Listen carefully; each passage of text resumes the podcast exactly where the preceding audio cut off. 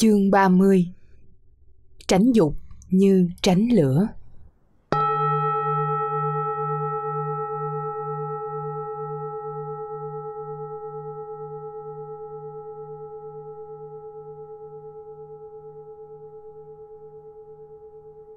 Một La Mã. Dịch nghĩa. Đức Phật dạy rằng, Người hành đạo giải thoát như mang cỏ khô, Gặp lửa thì phải tránh cũng vậy. Đạo nhân gặp dục, tất phải tránh xa.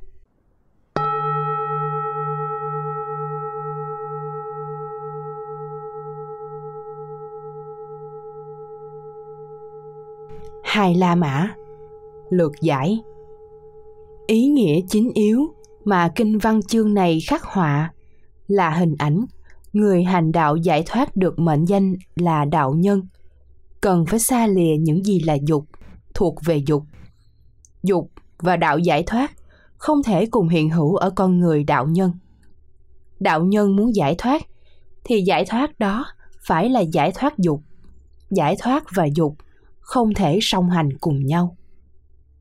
Dục phạn ngữ là rajas với ý nghĩa là tham cầu, vọng cầu những mục tiêu thuộc trần tục. Chính vì dục là những ước vọng mang sắc thái trần tục, bất thiện, đã làm con người xa hẳn với bản chất của đạo giải thoát.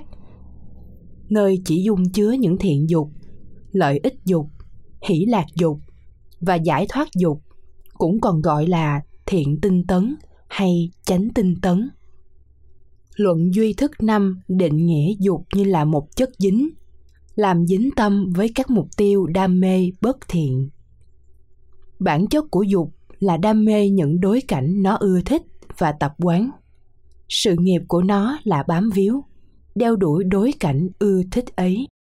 Quyển bách pháp minh môn luận biểu giải có giải thích rộng ba phạm vi đối cảnh ưa thích, sở nhạo cảnh như sau. Thứ nhất, cảnh hân hoan, khả hân cảnh.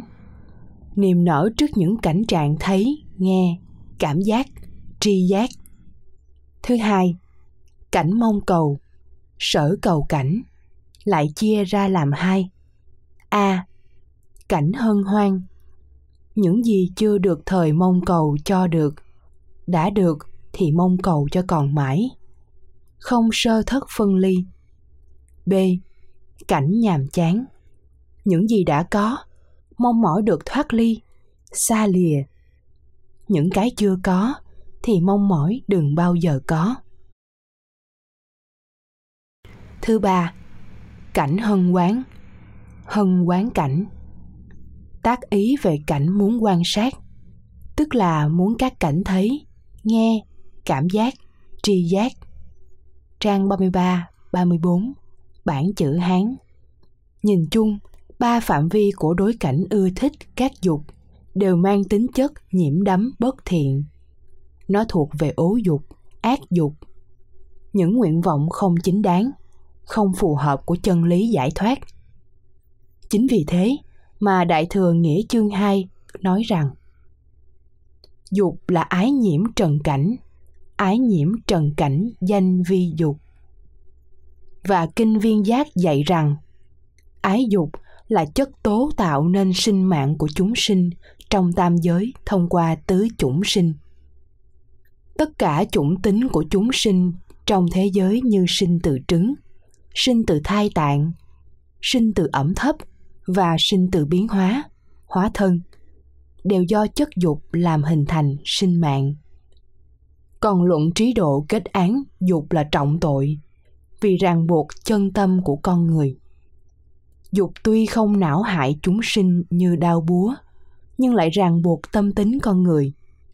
Nó là đại tội vì thế, trong luật giới, cấm chỉ dục đầu tiên.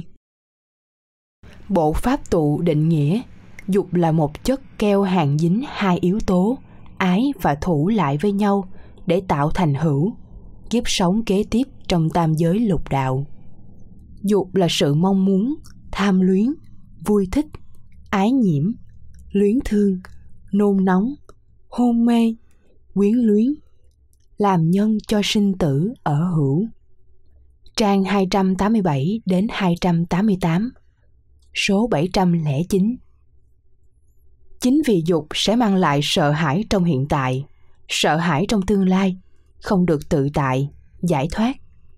Nên Đức Phật gọi dục bằng hàng loạt những tên gọi như sau.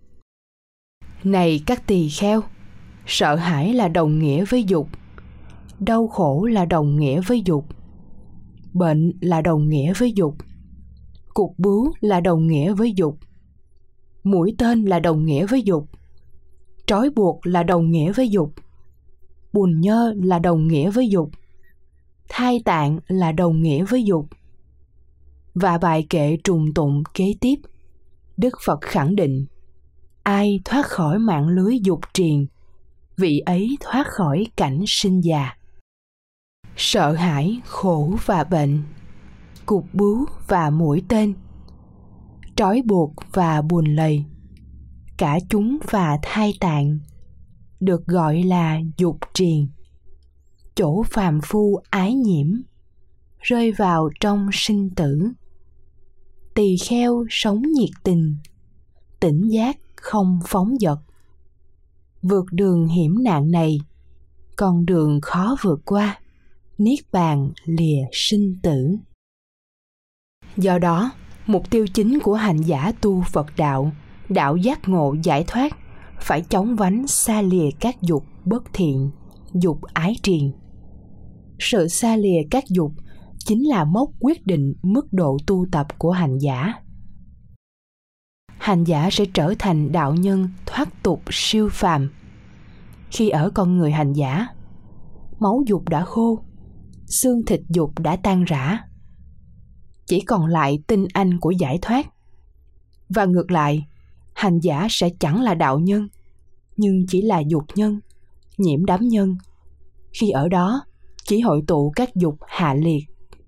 Chính như vậy, người tu sĩ phật giáo phải xa lánh dục, cũng như cỏ khô xa lánh lửa. Dứt bỏ dục lậu, hướng đến giải thoát là con đường duy nhất tất yếu cần phải đi đối với mọi tăng sĩ chúng ta.